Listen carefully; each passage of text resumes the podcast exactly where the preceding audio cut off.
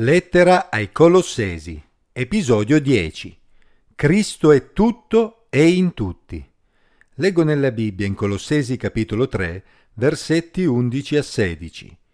Qui non c'è greco o giudeo, circoncisione o incirconcisione, barbaro, scita, schiavo, libero, ma Cristo è tutto e in tutti.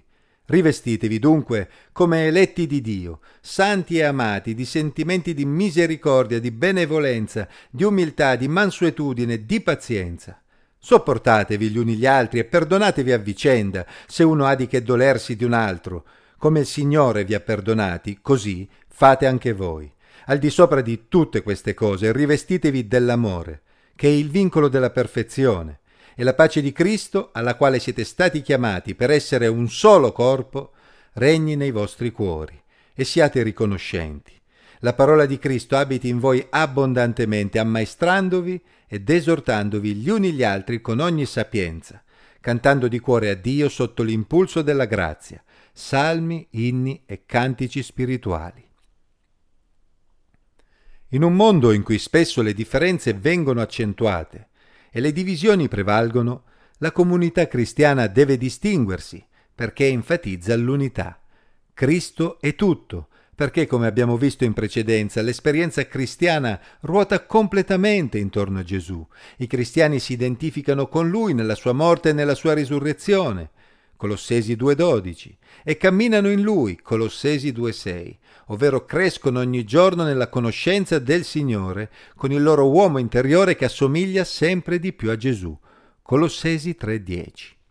Ma Paolo ci ricorda anche che Cristo è in tutti, ovvero l'esperienza cristiana non era e non è prerogativa di un gruppo etnico, di una nazione o di un ceto sociale particolare ma abbraccia tutti gli esseri umani, greci o giudei, circoncisi o incirconcisi, barbari, sciti, schiavi o liberi.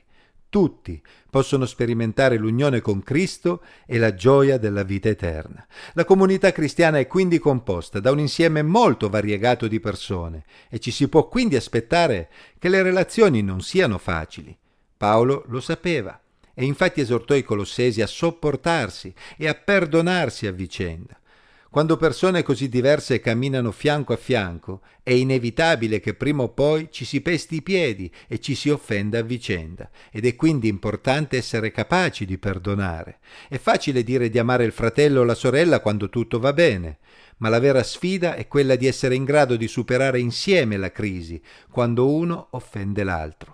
È qui che i cristiani possono davvero distinguersi perché la presenza di Dio nella loro vita li trasforma e dona loro un vestito nuovo fatto di sentimenti di misericordia, di benevolenza, di umiltà, di mansuetudine e di pazienza. Questi sono gli ingredienti che aiuteranno i cristiani proprio a superare i momenti difficili nelle loro relazioni. Ogni vero cristiano sa di non essere meritevole del perdono di Dio, eppure Dio lo ha perdonato in Cristo, mostrando cosa sia il vero amore. Se Dio ci ha perdonati, perché noi non dovremmo perdonare il fratello o la sorella che ci ha offesi?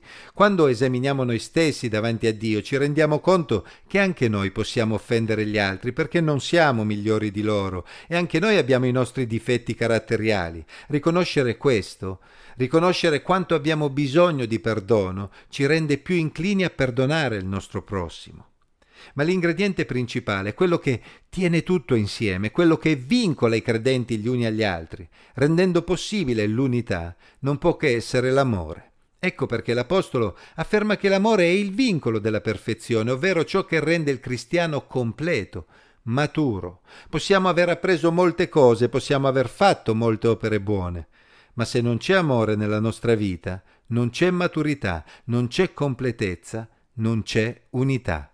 Non c'è nulla di più triste di una comunità cristiana in cui i credenti si disprezzano a vicenda. Non c'è nulla di più triste di una comunità in cui la pace sia solo qualcosa che magari ci auguriamo a vicenda, ma non siamo in grado di realizzare tra di noi. Cristo ci ha chiamati ad essere un solo corpo e quando lo realizziamo, attraverso l'amore che ci unisce, ci godiamo insieme la pace che Lui vuole donarci. Una comunità che realizza davvero queste cose è una comunità che sarà piena di riconoscenza e sotto l'impulso della grazia saprà esprimere tale riconoscenza anche collettivamente, lodando, cantando e salmeggiando Dio. Inoltre, sarà una comunità con la parola di Dio al centro, come unica fonte di vera sapienza, con cui i credenti si ammaestreranno e si esorteranno a vicenda.